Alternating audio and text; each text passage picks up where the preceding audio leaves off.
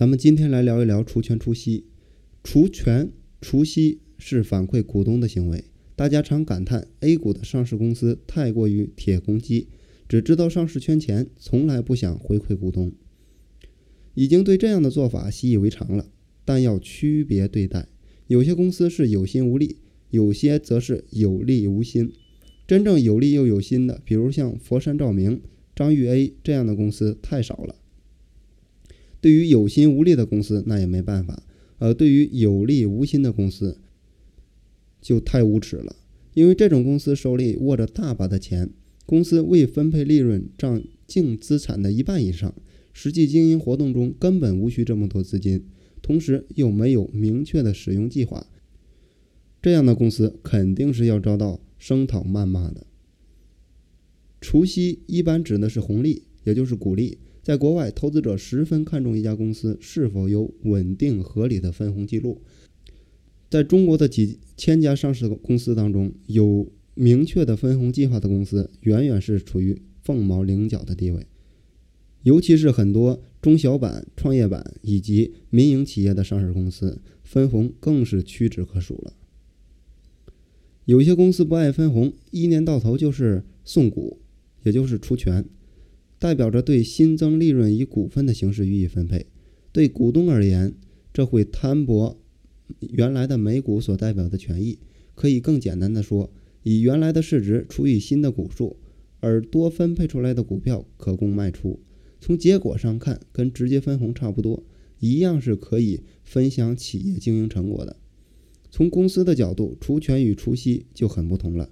除权只是把每股所代表的权益稀释掉，资金并未减少；而除息呢，就是要把资金分配给股东。所以很多公司不愿意分红，都会以除权的方式应付。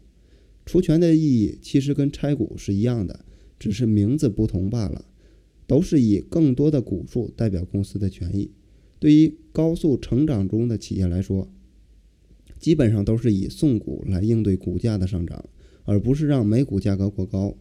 此外，由于高速发展中的企业也有更多的资金需求，所以这个除权就不足为奇了。因为经营企业是为了赚钱，同时经营活动中也离不开钱。每个人都知道现金流对于一家企业的重要性，就像血液对于人的重要性一样。没有现金流的支持，那么企业的发展就无从谈起。但这面临的一个最根本的问题就是，企业需要多少钱才是合理的？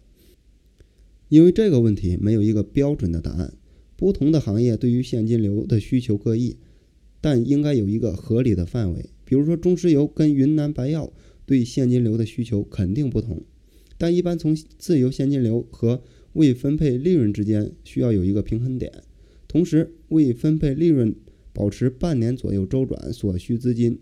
较为合理。同时，净利润也是一个衡量指标。如果未分配的利润远远高于净利润，则有故意截取利润不分配的嫌疑。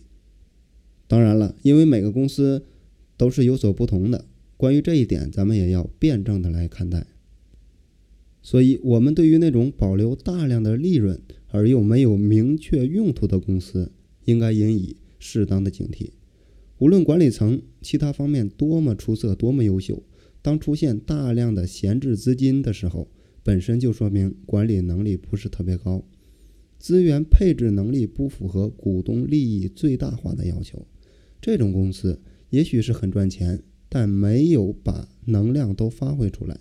能在资源上最优化配置的管理层，必定会包括利润分配这一块。所以在赚钱能力最大化。所需资金得以满足之后，就应当把剩余的利润分配给股东。